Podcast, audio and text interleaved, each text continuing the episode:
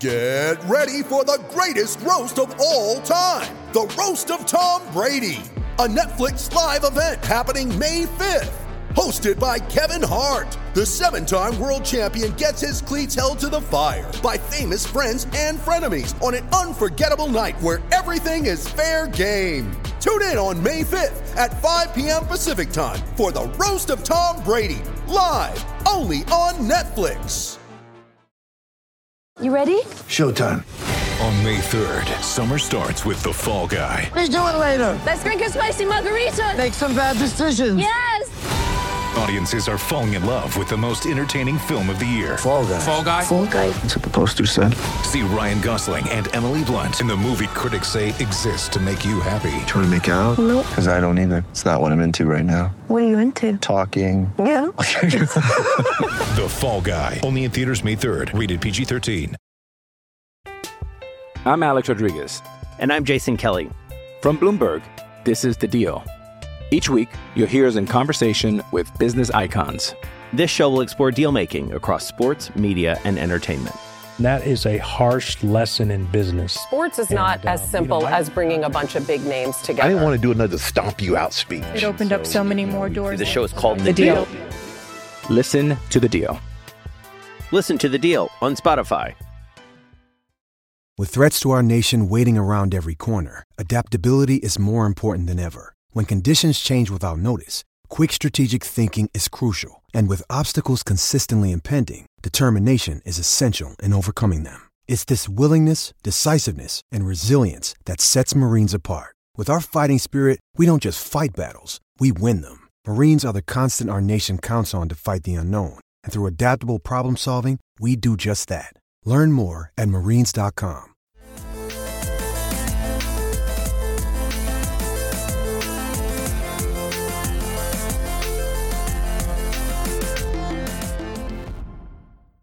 Hello and welcome to Islanders Anxiety from the Lighthouse Hockey Podcast Network. My name is Dan Saracini. Joining me this evening via Zencaster is my friend Michael Lieboff. And Mike, uh, the Islanders won a game and lost a game and uh, now are going to be playing for their season on Tuesday in Game five. Uh, we have a lot to cover since we uh, last spoke. And uh, yeah, it's it's been a very odd series so far. You know, it's kind of weird the way things have played out. Uh, considering what happened in game three when the last time we spoke. I, do you think we've seen either team play their best game yet? Like, it feels like if, if this series went, you know, another fifteen games, maybe we'd see one, but it's just, it's that Lightning look better for sure. Like, and they have better players, uh, which we've known from the beginning, but it, it just looks like we haven't seen either team put together like a full sixty minute effort. And even in that game one, like, Brayden Point was the first one to admit after the game that the Lightning kind of just had some good bounces go their way, and that you could say that, you know, an eight two win, maybe that's their best game, but uh, it, it it was really a, a kind of a funky game more than anything else, and I, I just don't know. Like, I don't know because I, I haven't seen, you know, there's there's been times where the Islanders have been dominated, but there's been, you know, times in those same games where the Islanders kind of tilt the ice back and then they make a mistake and it ends up in the back of their net. That's that's kind of how he got to this point. But I honestly don't think either one, either team has played their their A game yet. Uh, maybe I'm crazy.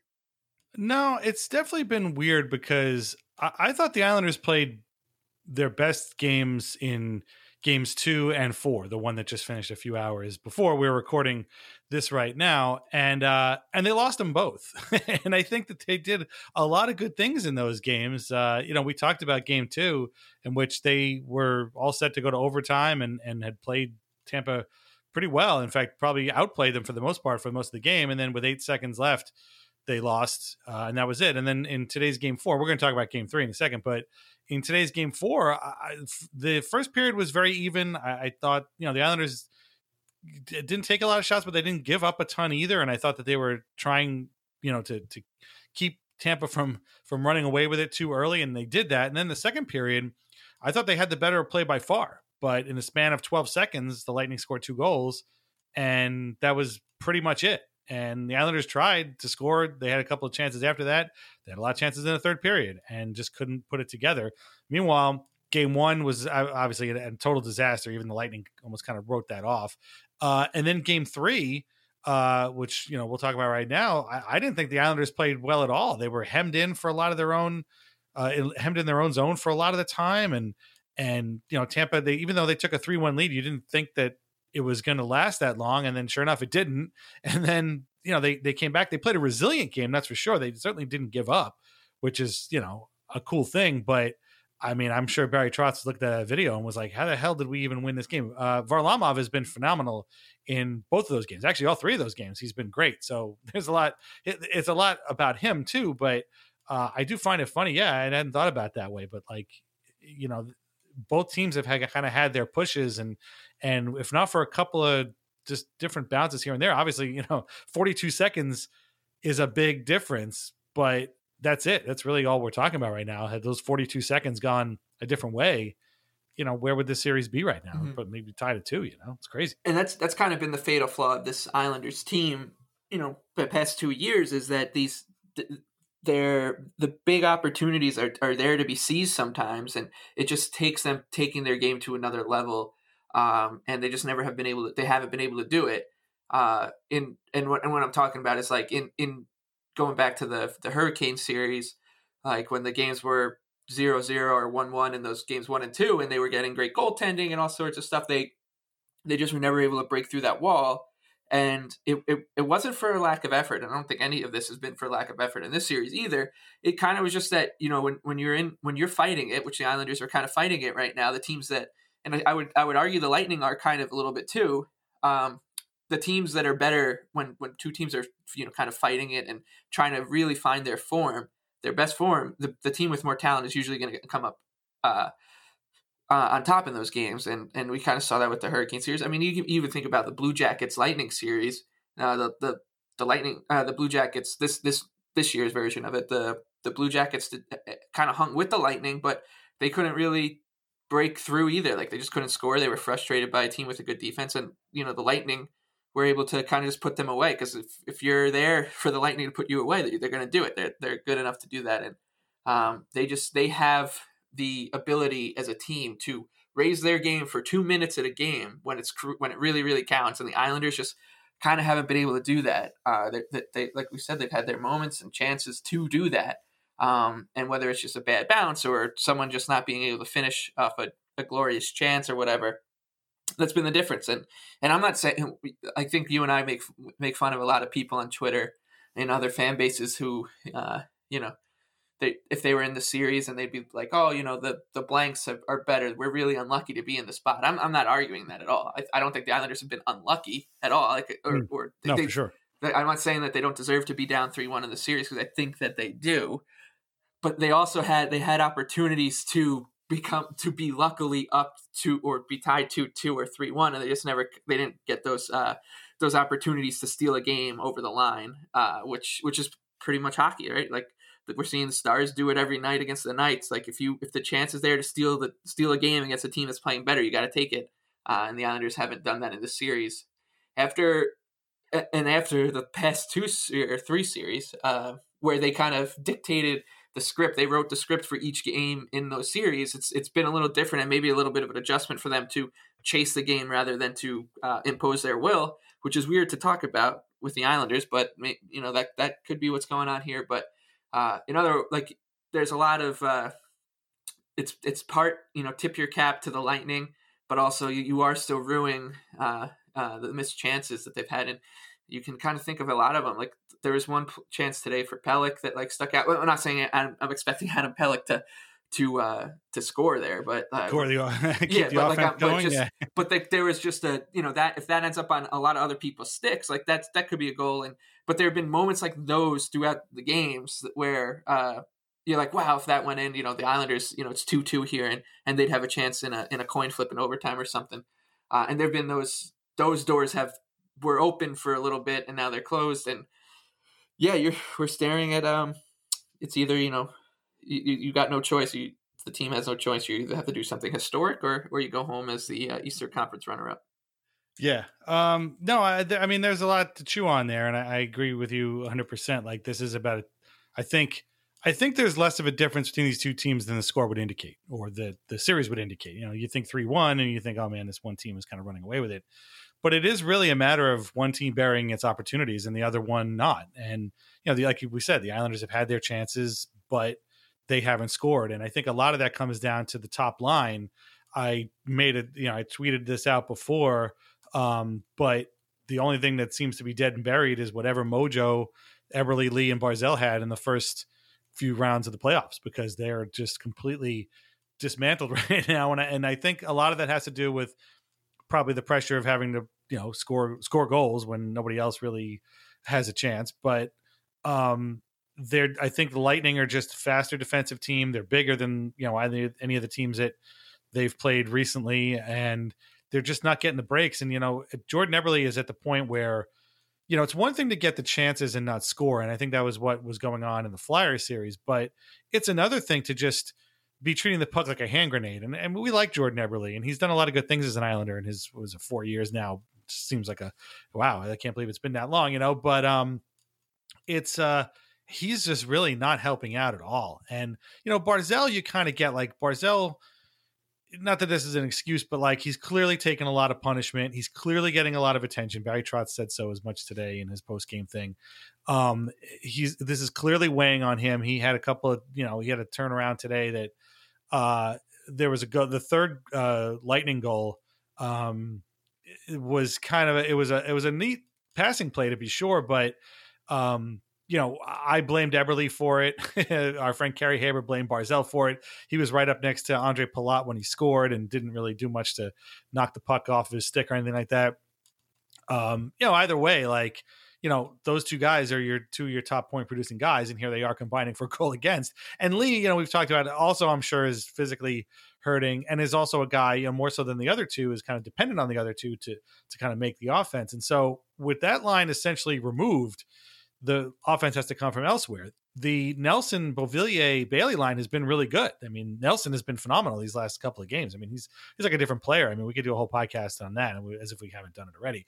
Um, but uh, he's been great, and Beauvillier keeps getting chances, and he just, you know, didn't bury them today. But um, he's he's looked good. He's looked like himself, and Bailey is out there on the power play, which is a whole problem we'll talk about in a second. Um, but you know, that's one line, and the other line isn't doing much, and then the other guys. So we've made it this whole, we've been talking for ten minutes now and haven't mentioned the name Casey Cizikas, and he plays a large role in this. He was a late scratch um, during warmups in game three.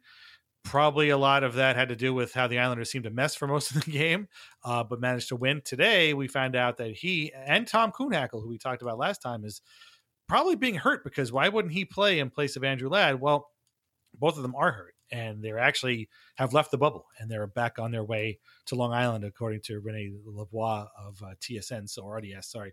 So um, they're out, they're done. And whether the Islanders come back and, you know, win this series somehow miraculously after being down three one, uh, you won't be seeing those guys again. And Cizikas in particular, I don't need to tell anybody listening to this podcast, is a huge, huge problem for the Islanders if he's not going to be in.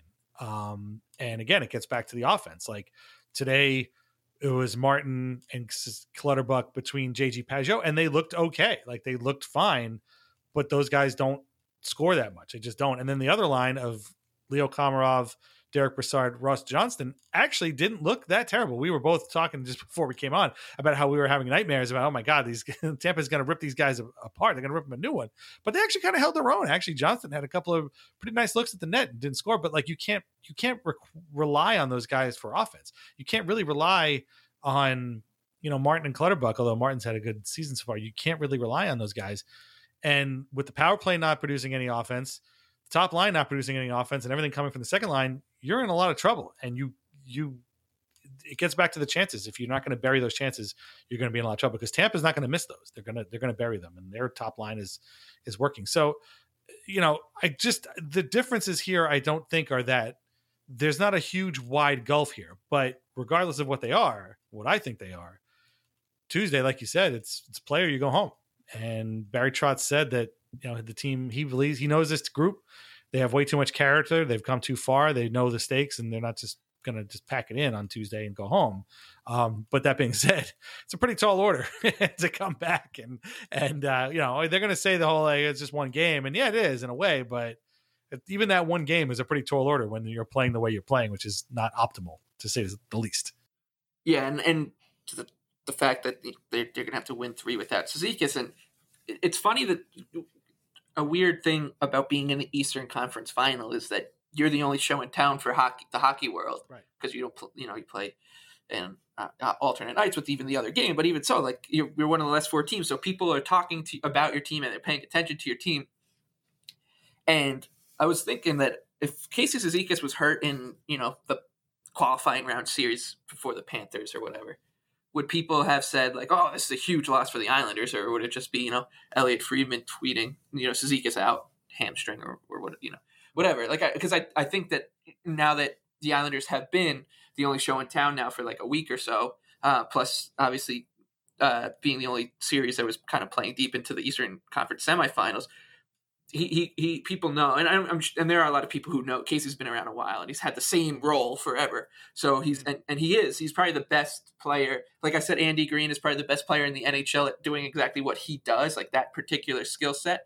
Um, Casey Cizikas is probably the same way. Like he, he, if, if you need someone out there that you can trust to, to, to kill a game or just to, to, you know, if there's forty-five seconds left in the second period and you were just up three one and the other, and you just don't want the other team to score a goal to give them momentum going to the third period, Casey Cizikas is your guy. And and those are important moments in a hockey game, and to not have that guy to rely on is, is a big deal for the Islanders, because, you know, you're, if you're sticking Derek Brassard out there with, with Leo Komarov and Johnson, who, who you know, who you noted correctly had a good game, it's still like it, those are hair, you know, hair-raising moments, regardless. So Cizikas, you breathe a little easier, um, and so not having him and, and is going to be a big deal. And, and it was nice seeing him kind of get his due in, in a in a sad way uh, from from people on Twitter talking about how uh, how good Casey's been uh, in this role. But um, it's yeah, it's kind of, and, and you're talking about the way they're playing is for for so long during this playoffs we've been talking. You'll hear like Patrick Sharp or Uh, Ed Ed Olczyk or whoever talk about, oh, if the Islanders are down two one or five one or they're up three nothing, they don't change their game. In this series, they kind of have. They don't. They don't. They don't. Each shift looks a little different, which has been not. It's not a good thing for the Islanders. They want to be uniform, predictable. Everybody staying above the puck and, and clogging the neutral zone. But there's there's just been like some rogue performances, like we, we've noted, and, and we were talking about. Uh, After their win, like I don't know who played well in that game. Like there was like a, a, a I shouldn't say that. There was like a distinct line of players who played well and players who didn't in Game yeah. Three, and it, there was no in between. It was it was you know you had Pelech played really well, uh, Derek Brassard uh, played really well, and Nelson uh, and Beauvillier. Yeah, and, and Var- then, Varlamov and, and the, is the only guy who's played that well. And then everybody else played poorly. Not yeah. not even like they weren't just you know some good moments. They played bad. And then this game kind of was the same thing. Like like Devon Taves had a, had a really tough go of it lately. Yes, Nick Leddy's had a really tough go of it lately. And then you got guys like Nelson who who's playing well, who's getting you know the, the shit kicked in, his shit kicked in, but he's he's playing really well. And and it's just that's what that's this team isn't built for that. Like Lightning could get away with that. The Islanders can't. Right. Yeah. And I bet, you know, I bet even Lightning fans are probably looking at that and, and wondering where some of those guys are. I mean, Blake Coleman scored today. He was the guy that actually, after Nelson uh, made it one nothing Islanders in the second period with a really nifty sort of, you know, dipsy doodle goal. He kept the puck in the zone and just kind of danced a couple of Lightning defensemen and then scored with a really nice shot. Uh, twelve seconds later, Blake Coleman scored Uh, off of just a huge, an awesome outlet pass that just went right up the middle, and he grabbed it and he just scored. Um, you know, I, he's been pretty quiet though. Like outside of that goal, I, I just he's been very, very quiet. And a lot of those depth guys that we've been worried about um, have been pretty quiet. I mean, Killorn obviously was suspended the one game, but it's really been the top guys that for the Lightning that have really killed the Islanders. And it's just, did I say Palat scored before? It was Point actually, I think that scored. Yeah, Point scored. I mean, that, that goal doesn't, was, doesn't really matter. That but, goal was wild. Each one of yeah. them, each one of them made a like a perhaps the play of the year on the same play. So yeah, yeah, and and again, like it's just like about a team that can go out and make goals. And the Islanders are not that team. They're just not. They they get their goals from forechecking and then getting somebody in a high danger spot and then score and then, you know, kind of creating mayhem in the zone and then scoring from there. They have not been able to do that for the most part in this series. And that might not be that bad. They might find other ways to score off the rush or, you know, whatever, but or if the power play, but that's not happening really that much either, unless you're Brock Nelson, obviously. So um you know, Nelson's goal actually was mostly the, the goal that ended up being the game winner in game three. uh, was actually mostly made by Beauvillier. He was kind of, he was holding on to the puck and he was surrounded by, I think, three Lightning guys. And then he just sort of a blind backhand pass across the crease and found Nelson standing, you know, right there in the, you know, the whatever home plate area, and he scored. And so that, that was a real kind of Islanders-esque goal, but that was, again, the most almost un-Islanders-esque game, again, excepting game one. Um, one thing about Ed Olczyk, I don't want to get off on a whole thing here because we, we had our say after they, they beat the Flyers, but I find that Olczyk uh, and Boucher, today was Doc Emrick, it was John Forsland in game three. I find these guys to be bigger homers for the Lightning than the all Flyers broadcast guys were for the Flyers. Like, I don't understand. Ed Olczyk did never, never played for the Tampa Bay Lightning. And neither did Brian Boucher. And I get that they're good. I mean, obviously look, they're very good. I mean, let's, let's be honest. Like we talked about it before the series even started. This is an uphill climb for the Islanders. Like this is, this team is very good and they pose a lot of problems that for them that they did not see in either the Flyers, Capitals or Panthers. But man, there there is another team on the ice here, and it it was very I don't know I found it very one sided. I, maybe I was just annoyed because they were losing, but you know, throw us a bone here, man. Like, come on, like you know, they didn't just accidentally end up here. Give me a break. But I don't know. Maybe uh, maybe it's just I don't know. I'm not a huge Ed Olczyk fan. I, I Ed, Ed Edzo calls the game, and I, you know, obviously he's a horse racing guy. I, I always yeah. I like to think that I can tell what team he's bet on during during mm. his broadcasts. And something tells me he's been laying the wood with the Lightning. Uh, yeah, each, each one of these. He's a, he's the number one guy who's always. It's almost like he's never watched the Islanders. I know, shock, right? But it, whenever they pass out of the zone, whenever they're in the slot and somebody passes, he's always incredulous, and it's always like that's kind of what they try and do. You know, like they try and open up an extra spot and get. You know, get the guy moving. That's they normally do that kind of stuff, but I guess nobody told that Olczyk. But in any event, um, yeah. Just one other thing. I, I, I actually thought the, the these these broadcasts, like, and from like a uh, a viewer standpoint, have been great. I thought, like, I think that the uh, the, the commentary has been funny, but uh, or a little you know weird, I guess, at times. But I do love that these they you can clearly tell, um, like. They they know who the, you know, kind of trendy, uh, gritty guy is or the middle of the lineup guy who who they, they need to be talking about all the time. Like this series, it's been Peugeot. Like Doc Emrick was talking about how he's, you know, he's been mag- saying he said he was like magnificent, which he is. But I just always think it's funny. Like they, they start, you know, game one and they probably get like a sheet handed to them and be like, hey, mention that mm-hmm. sounds sm- smart by mentioning that J G Peugeot is, uh, you know, he's he's really good because, you know, he's not a star. And also, uh, you know, Adam Pelech. Uh, Adam Pelech is a really good defensive defenseman. And, and make sure you say he doesn't get his due at least, you know, six times a, a game. And, and that's what they've been doing. That and, that and the new helmet rule, which which anytime a helmet pops up, it pops off, these guys lose their shit. They're like, oh, my God, let's see if he goes to yeah. the bench or if he's going to get a penalty. That's his helmet off, Doc. That's his helmet. His helmet's right there. Yeah, that's. I know they love jumping and on the that. Other thing well, that they love is when there's when when a player on an on-man rush realizes that he's going up against a forward, like oh yeah Kaloran realized Josh Bailey was yeah. the only defenseman back on that play. Did you see that he missed the net? But but still, like great great mm. game game knowledge by knowing that it wasn't a defenseman back there. Like all right, mm. yeah calm down, they, dude. They, they, Ed, uh, Edzo likes to yell forward forward covering the point, Doc. He's just like yelling that that's the guy. You got a forward on defense, back on D. Yeah. So um, that's why I like Pierre, because Pierre, like doing mm. doing that stuff, he'll like lean over the, you know, and be like, oh yeah, yep, Tyler Mott did that. You know, he definitely learned that from Red Berenson. And you know that those guys yeah. drill down on that kind of stuff at Shattuck's. Like he turns it into a little anecdote where it's not just, you know, sounding like someone at, you know, at, at, on the news level, like reporting like um, for like a hurricane or being like, yeah, the looks like a, That that power line's coming down, Doc. Like forward on the point, forward on the point. Just... if uh, if the Islanders ever did make the finals, uh, like Anders Lee would be America's most hated player immediately because Pierre would be giving us the entire history of the Notre Dame uh, hockey program uh, and yeah, the whole thing. And you know, right, be- right before game one, he leaned that microphone. I guess he can't this time, but right before game one, he leaned that microphone in and say. Hey, you happy you chose hockey over football and baseball when you're Mister you know, Mister Football in Minnesota and got the baseball scholarships? Yeah. They had a they had a, a handwritten note. Did you, I think that was before game two. they had a, like a handwritten note by Lee, and he had written when he was like a little kid saying he wanted to play either football or baseball at Notre Dame. No, he wanted to play either football or hockey at Notre Dame, and he did. And then they put the camera shot on him, and he was all very intense and everything. So, but uh, yeah.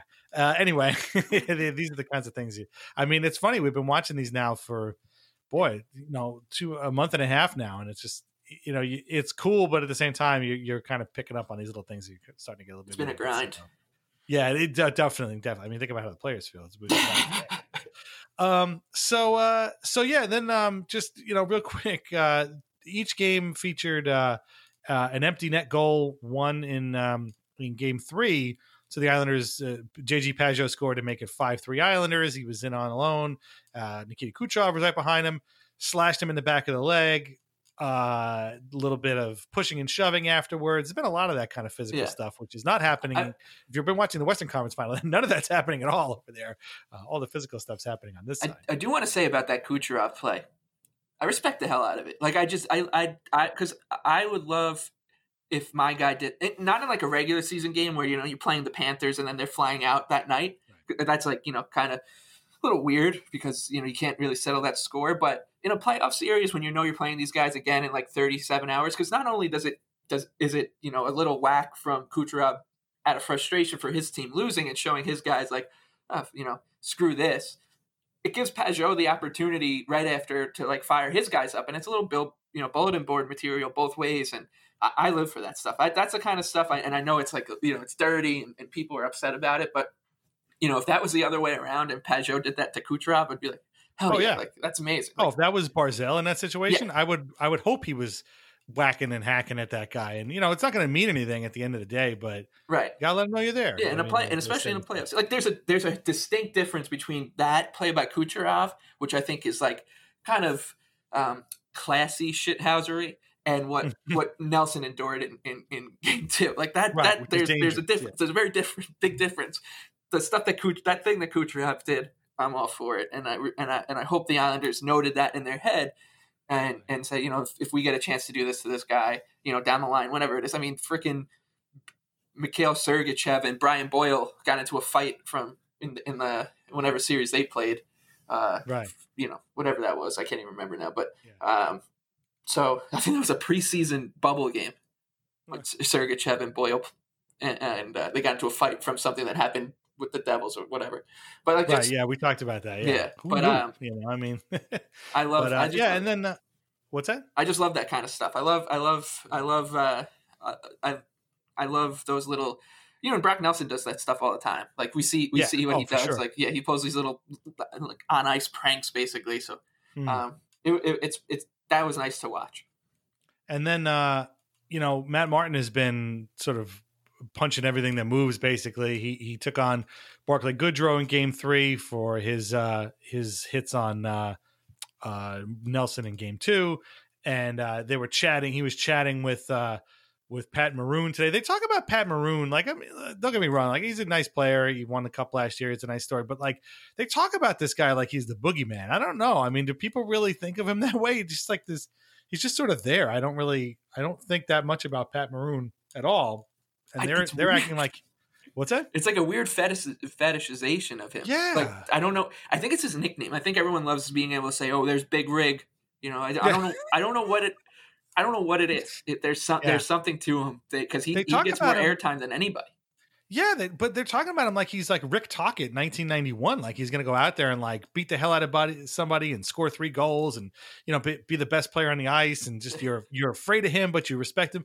I mean, again, he's an okay player. And I mean, don't get me wrong. I wouldn't want to fight the guy. I'm sure Matt Martin doesn't want to either. But like, let's let's be honest. This is a fourth line forward for a pretty good team. Like, they're not leaning on this guy to, to do much. He looks intimidating. He's got that big beard and everything. But uh, anyway, they were talking, and they kept talking about the players talking before the game. Didn't really end up being much.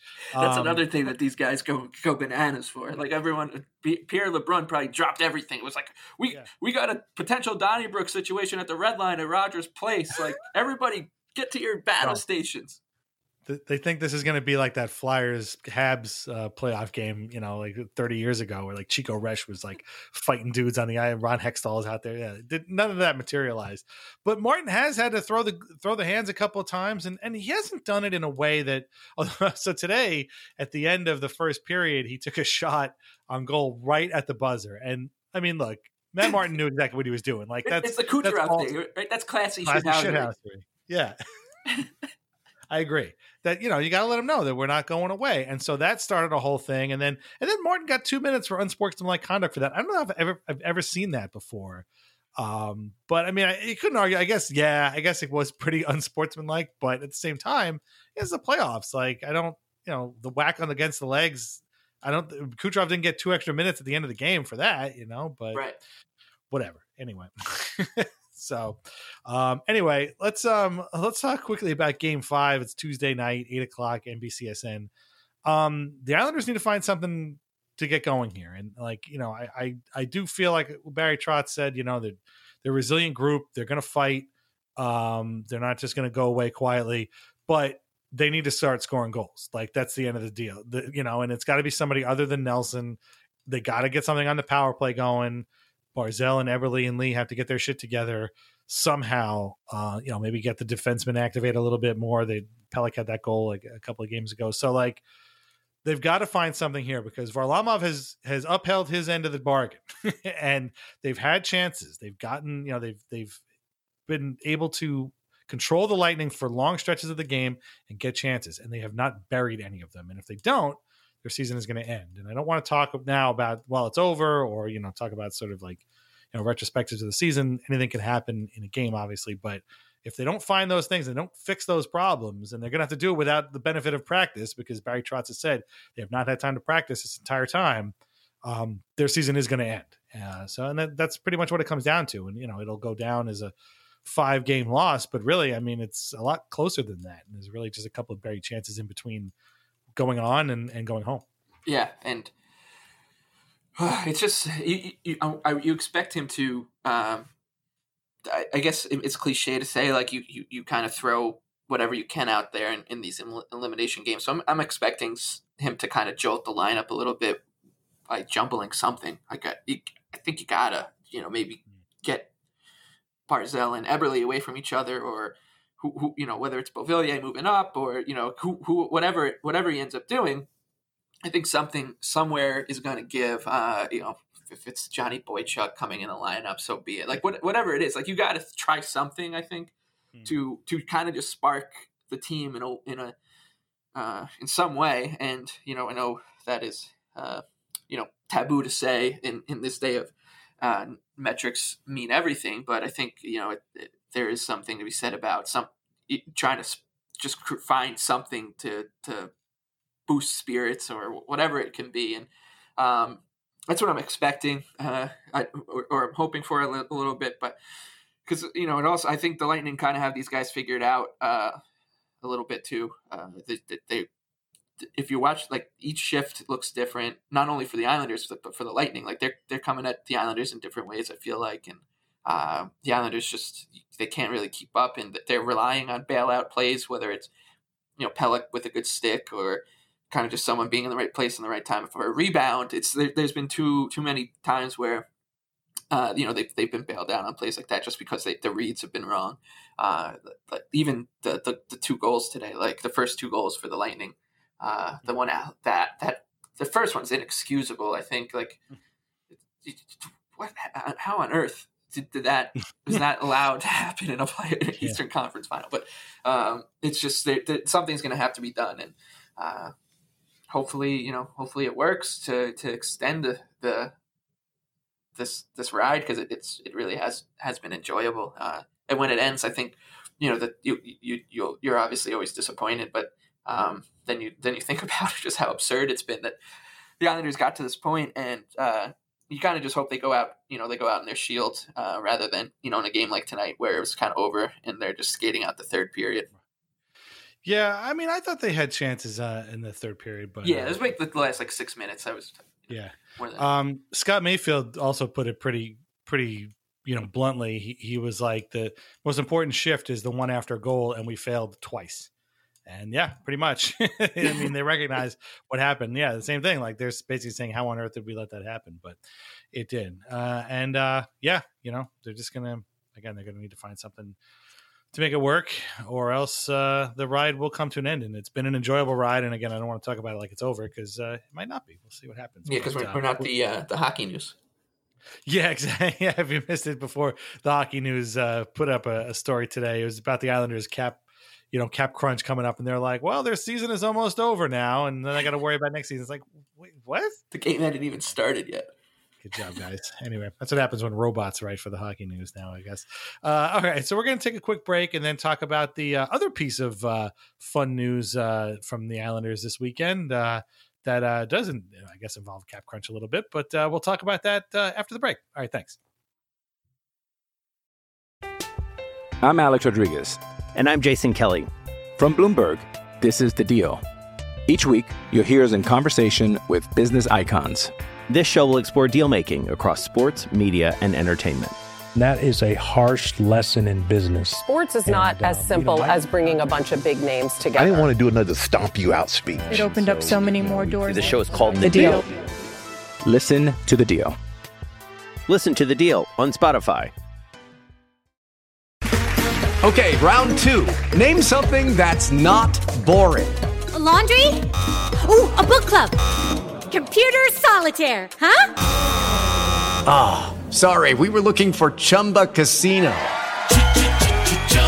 That's right. Chumba Casino dot com has over one hundred casino-style games. Join today and play for free for your chance to redeem some serious prizes. Chumba Casino dot com. No purchase necessary. Void where prohibited by law. eighteen plus. Terms and conditions apply. See website for details. Our favorite sponsor is vintage ice hockey dot com, where you can find t-shirts, hoodies, and mugs featuring over one hundred classic hockey logos, Long Island Ducks, New York Golden Blades, uh, uh, New England Whalers. You can find them all there. You can also find our our Al Arbor t-shirts, uh, the full portion of ours of which goes to the Center for Dementia Research. And if you use the code Lighthouse fifteen, you could save fifteen percent off your orders. vintage ice hockey dot com. Check it out.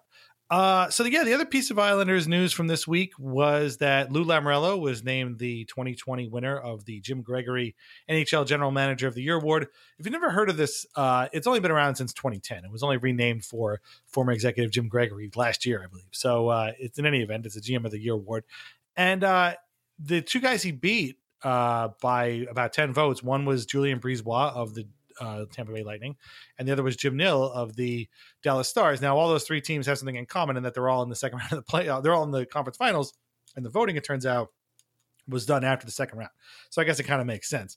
Um, but uh, you know, there was obviously the the normal amount of hand wringing. Oh, what did Lou do? All he did was trade for this and gave up too much for Pajot, and who cares? Andy Green, big deal. You know, that's fair to, you know, wonder about those moves in particular, but like, if you can look at this team right now and not immediately conclude that having Lou Lamoriello has changed the entire fabric of the New York Islanders, uh, I don't know what you're looking at, because these guys, this is a different team with this guy in charge. And it's, you know, maybe the award, you know, giving a general manager an award for a year of work is probably pretty stupid. It's like, you know, any kind of artistic award. It's like, art is very subjective, obviously, but like the, the work that this guy has done and the transformation this team has undergone under this guy specifically is astonishing. And if it wasn't, you know, for this year, maybe it would be somewhere down the line. And, you know, maybe it's also a bit of a lifetime achievement award. They kind of, when they gave it to him, they kind of said like, it would be weird to have this award without your name on it.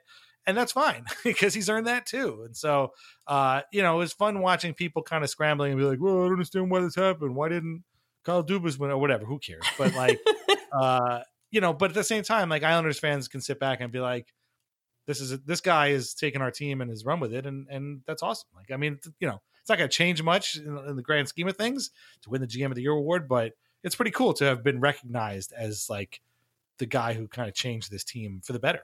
Clearly. Right.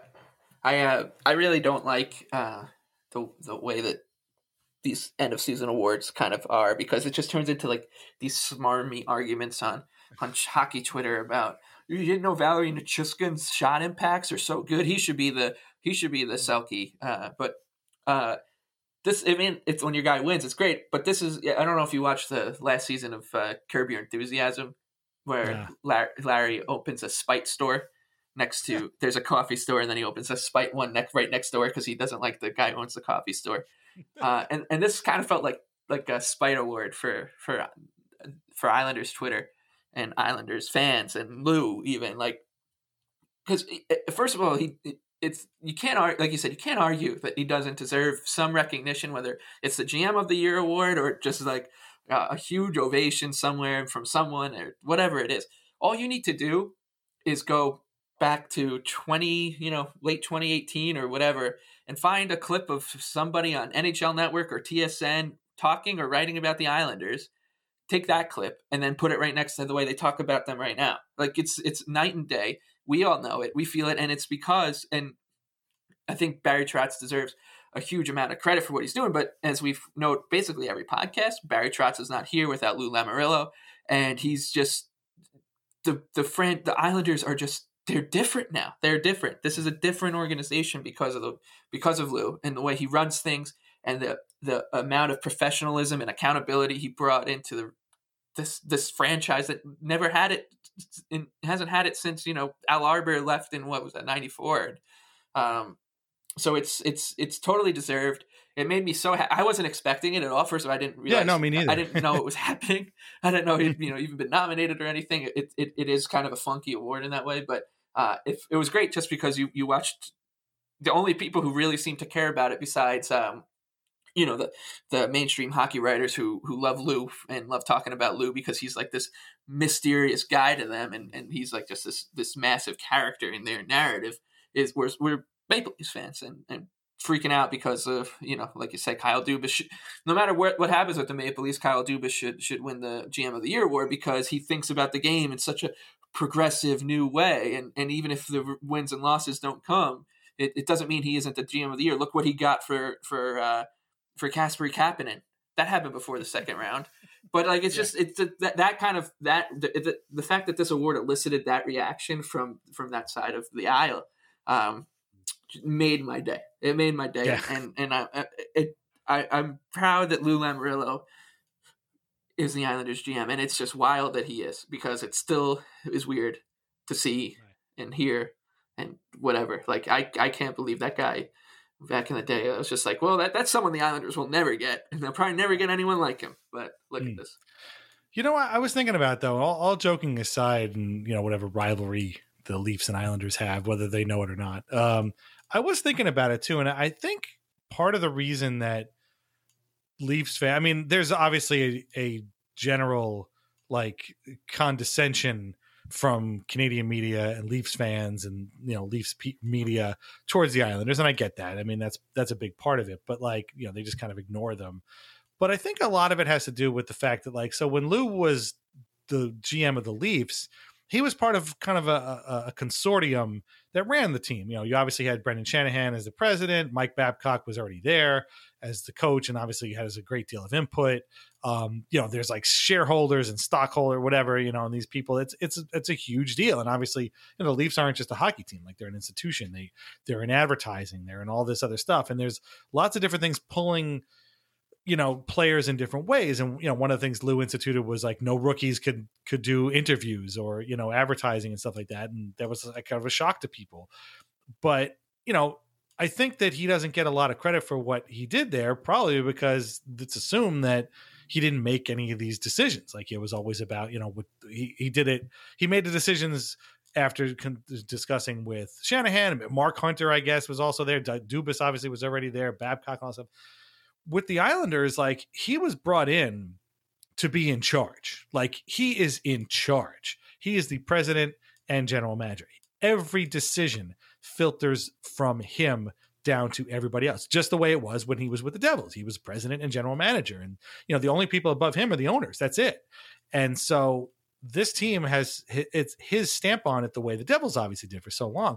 And like we said last time, and as we've said before, the, the amazing thing to me about the Trotz-Lamoriello relationship is that these guys weren't best buds before they came here. They barely knew each other. You know, they, they said hello a couple of times in the hallway, and that was about it. But they're they're cut from the same cloth, and Barry knows that Lou is the guy in charge. And, and it's not that Barry doesn't have any input, obviously, but, like, they are working in tandem, and Lou is the guy who filters down the the um, the mandates and, and the culture and whatever you want to call it from the top. And the players understand this. And there was a clip, I tried to find it for the article I wrote yesterday, but like Brock Nelson was saying that these guys are very detail oriented. They, they know what they want.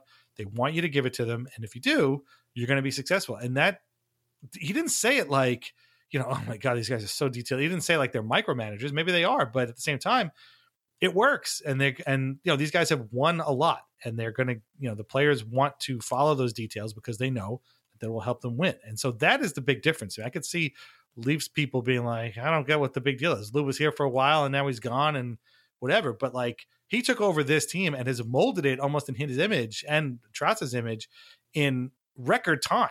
And that's, that's ridiculous. It didn't even, he, it took him longer to mold the Devils in that image when he took them over, you know, and he was just the guy from Providence taking over this N H L team. So I thought about that and I was like, you know, I, I think their, their, their perception of what Lou is, is very different because he, when he worked with the Leafs, it was a very different setup. Now he's the guy in charge. Everybody takes their cues from Lou.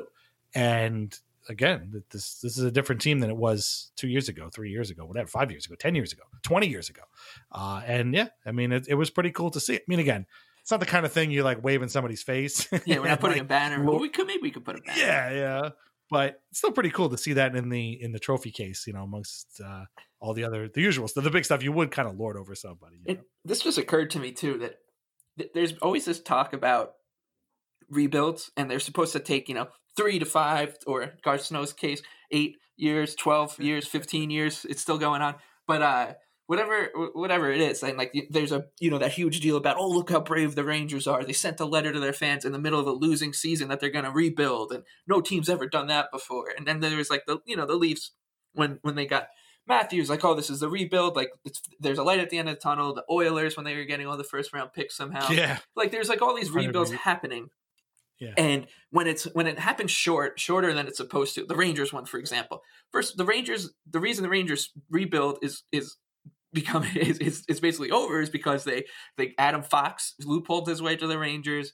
They they won the draft lottery basically twice, uh, and they got Artemi Panarin, who just wanted to sign for them. Like this this isn't it. They're Th- th- that that's their rebuild. They they they're the Rangers. Trouba too. Yeah, Trouba. Uh, you know, like Trouba's like, yeah, I'm gonna sign there because my wife wants to work in New York. Okay, cool. Sure. Like, it's it's just it's the, but and there, people talk about how how short that rebuild was, or and in, in the Leafs case too. Like it's like, oh look look this team is uber talented now because of the work that they put in to in the rebuild. This the Islanders team, like you said, it happened. It happened. It's in like two months. They went from mm. being horrible to being good, and they haven't looked back really. Like they've had some some sputters here and there, but th- th- if you want to talk about a, a rebuild, and, and I know what, since it wasn't designated an official rebuild after Tavares left, it it, it can't go down in, in the rebuild history. But hmm. this team complete was overhauled in three months basically, and is now in uh, among the Eastern Conference heavyweights uh, two years running. So. Hmm. The fact that people still get a little like snarly around giving credit to Lamoriello is is a kind of hilarious, like to me, because you can just be like, well, look at the Islanders under him and look at what he was left with to deal with, like to get them to this point. So obviously something's working, and he the whole point of these awards is to give the right people credit. Like people are having tantrums because, you know, uh, Rupe Hintz didn't get a Selke nomination, and, and people are now upset because a guy who led a team from who had its best player walk out of their face of the franchise, walk out of them, walk out on them without getting anything in return. The previous regime had that happen, and he took them team pe- pegged for dead last and was basically like, all right, we'll see the Islanders again in six years has been, has won three playoff series or four, whatever you want to count it as. So it's, uh, it, and it, it's just in, in a remarkable short amount of time is right. It's just, it's, It really shouldn't get lost on anybody how quickly this all happened. Like this is this we should be talking about the Islanders if if things were supposed to went the way people thought. Like we would probably be talking about, oh yeah, the Islanders just lost, you know, another losing season, and here we are. We're maybe this year will be a little bit better, even though we didn't get a draft lottery pick or whatever. Yeah, like, maybe they, they won't finish seventh in the lottery this time. You know? Yeah, it's yeah really. Yeah, and it's a tough division team. Too. Some who was yeah. that tweeted like the look what the Rangers did in a tough division, and the Islanders played in a tough division too, man. uh, yeah, and basically the only people that have different are the goalies. You know, it was Leonard last year and then Varlamov this year. Like really, that's it. There's the only difference. Everybody else is the same. Uh, and, you know, they came out and, and again, a lot of that has to do with Trotz. And frankly, a lot, of, a lot of it has to do with Garth Snow, who found the guys, the right, you know, found these guys for the most part. I mean, ninety percent of the roster is people that he, he signed or drafted or whatever, but, uh, you know, couldn't, couldn't get them to the place where they are now for whatever reason. And here they are, you know? And I mean, like I said, in the, in the article, it, there's a big difference between, you know, play for the logo in front, not on the name on the back, and, well, make the playoffs and see what happens. Like, there's a huge difference between those two things. And, uh, you know, right now they're, they're, you know, I mean, again, it's, we recognize that they're in a precarious situation here in this Eastern Conference final, and you don't want to make too big of a deal of it, but, you know, this is a different team right now. There's expectations, and should they lose game five or game six or whatever, you know, these, these guys are going to have a different feeling at the end of the season than any Islanders team. But over the last twenty-seven years, they're gonna they're gonna have a lot of, you know, regret over missed opportunities and things like that, and not be just be like, oh well, that sucked, and then move on. You know, they're gonna have a lot to think about for sure. But we'll worry about that some other time. Um, so yeah, game five, eight o'clock Tuesday night, uh, N B C S N, and uh, yeah, we'll just have to take it afterwards and, and see how it goes. Um, game five of the Western Conference Finals is Monday. Dallas can wrap that up. Talk about things I didn't see coming. Uh, Vegas's offense has has abandoned them. We have no idea why. They just they they get plenty of shots on goal. None of them go in the back of the net, and maybe that's got a lot to do with Anton Anton Hudobin. Maybe it's just dumb luck. I don't know, but it's I don't know that team. I mean, it's like an all-star team, and all of a sudden they just can't score goals. It's it's, it's a little bit. I can't believe Rick Bowness is is is doing this. Like, it's right? just, it's so funny to see Rick Bowness behind as as as much as it takes getting used to seeing Barry Trotz and Lou Lamoriello in Islander colors. It just is weird seeing Rick Bowness in twenty twenty behind the bench and, of an N H L team. And he's still an interim coach right now. Yes. And Jim Nill, the G M, has been like, well, if Rick wants to come back, we'll have to talk. Even if he wants to come back, like if Stars won the cup and I was Rick Bowness, I'd be like, I'm out. I'm yeah. done. I'm gone. And, you know, but it's just kind of... They keep t- bringing up the fact that they're like, oh, he's been this far in the playoffs once before as a coach in nineteen ninety-two. Yeah, yeah, with the Ray Bork and and uh, Cam Neely and Andy Moog, I would have been there too if I had coached those guys. But uh, yeah, it, it's cool to see. Although again, I you know we were talking about this before. Like people said, the Islanders are like a bunch of nobodies. I mean, outside of the top line, outside of Sagan and Ben and Radulov, I mean, if if anybody can name a Dallas Star, I don't. You know, okay, Heiskanen, I guess, and obviously Hudobin. I mean, I can because I've been watching these. But like for most hockey fans, I mean that. That team is a lot of like, huh? You know, I mean, even every time I see Corey Perry-Pelly for them, I'm like, oh, right, I forgot he's here. Oh, God. Yeah, it's, they're funny. They're they're really funny. They're like a, a misfit team. And, I yeah. keep, you know, I've, I, I think about it a lot um, with the Islanders is, you know, if, if they win the cup, who would and- Anders Lee hand it off to first? And I kind of oh, said, it's got to be Bailey. Yeah, I settled. It was either, I think it was either between Bailey or, or, and then Bailey would probably give it to Andy Green. But, um just because you want to give it to the guy who's been around the longest, it's never won. And uh yeah. I was wondering if if the Stars won, would Jamie Benn hand it to Blake Como first? Be- but it would probably be Pavelski or Perry. Oh, Perry's won it before, but Pavelski hasn't. But you know, Blake Como, yeah. you, you, Blake Como would be one of the you know first two or three guys because he's been around for a long time and he's he's been effective. Oh, yeah. Like they they speaking of Edzo, like he loves Blake Como, he loves him, mm. uh, and we yeah. do too. My friend Chris McNally loves the biggest Blake Como fan ever, still to this day. So, so he's got a good chance if uh, the uh, Stars or the Islanders make the finals. He's he's in good. He's he's going to be watching something he loves. That's for sure. That's all you can you can hope for. so, uh, yeah. So uh, that's Monday, and then Tuesday uh, will be the Islanders. So uh, we'll see where everybody's at. Again, I I kind of expect Vegas to win that game. Uh, the Islanders, well, I don't know. Again, maybe maybe maybe we'll see a power play goal. That'd be kind of cool. Uh, but. Uh, I'm not going to put too much of a, too much emphasis on it. I'm just going to enjoy the moment, as Barry Trotz would say. Uh, okay, uh, read Lighthouse Hockey every single day for your most up-to-date Islanders news and discussion. Um, you check out all of our podcasts at, at L H H Podcast. Uh, where can everybody find you on Twitter? The Big Lebowski with two E's. The Big Lebowski with two E's. Uh, Mike can also help you maybe get some uh, betting uh, advice. He's uh, maybe maybe he can help you win some money on this game. I don't know, or the other game. Stars. Uh, the Stars. They've been just been very undervalued by Vegas, like all. I can imagine because they're a bunch of nobodies. That's yeah, why. Exactly. yeah. Uh, so yeah, so there you go. Give it a shot, uh, and uh, you can follow me at Culture of Losing, and uh, yeah, we'll just have to see what happens in Game Five, and just take it for what it is. and uh, you know, enjoy enjoy seeing the Islanders playing deeper into the playoffs than they have in a very, very, very long time, whatever happens. And uh, that's it. We'll, we'll come back uh, whenever, uh, you know, whenever we can sometime next week.